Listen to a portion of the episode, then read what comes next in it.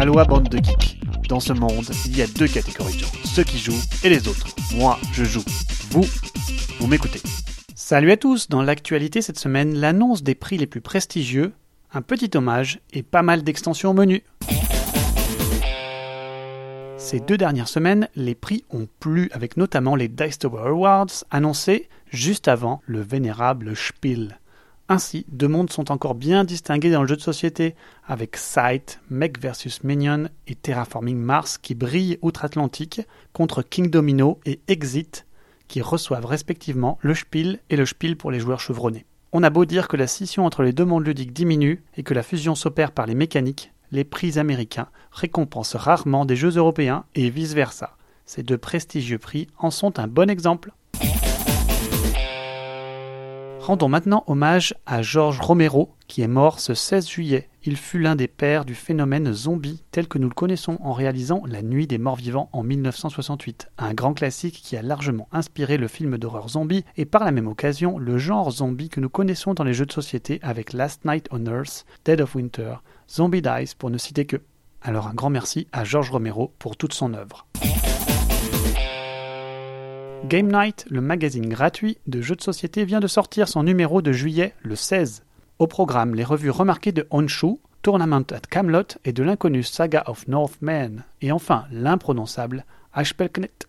Mais aussi une critique de l'appli Race for the Galaxy suivie d'une interview de l'auteur de l'intelligence artificielle, particulièrement remarquée. Une interview pas habituelle et fort intéressante qui raconte l'histoire de cette IA et celle de son créateur. Enfin, pour tous les fans de Concordia ou Imperial, retrouvez-y une interview de McGirt, cet auteur à succès dont j'apprécie beaucoup les productions.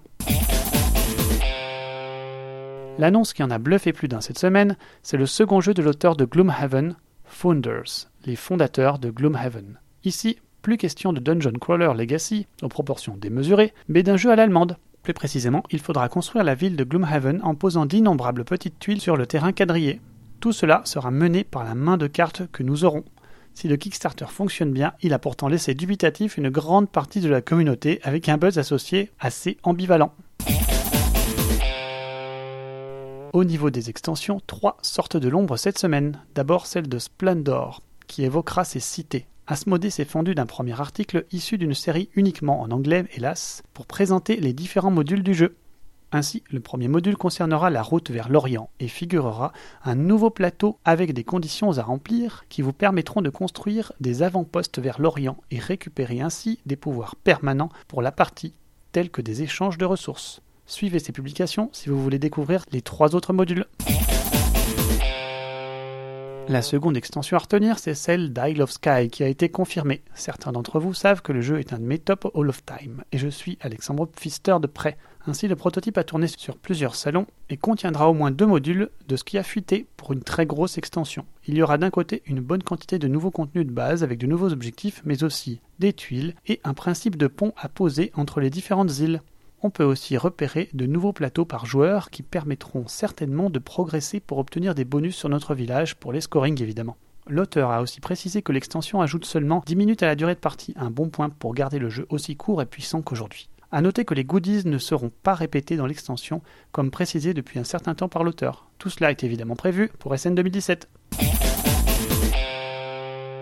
La troisième extension attendue, un peu partout, est celle de l'excellent jeu de bluff Not Alone. Sans grande surprise, elle contiendra de nouvelles cartes menaces pour la bête, de nouvelles cartes survie pour les survivants, et un set de 10 nouveaux lieux qu'il sera possible de mélanger dans de diverses façons avec le set de base. Un bon moyen de renouveler cet excellent jeu de bluff de fin de soirée. Enfin, vous vous souvenez de la faillite de Geek dont je vous avais parlé, le fabricant de tables de gaming luxueuses eh bien l'un de ses concurrents vient d'annoncer qu'il accepterait généreusement la monnaie virtuelle de GeekChick à hauteur de 500 dollars pour réaliser des commandes chez lui. Un geste vraiment louable qui cache certainement un accord derrière, mais qui fait bien plaisir pour les laisser pour compte.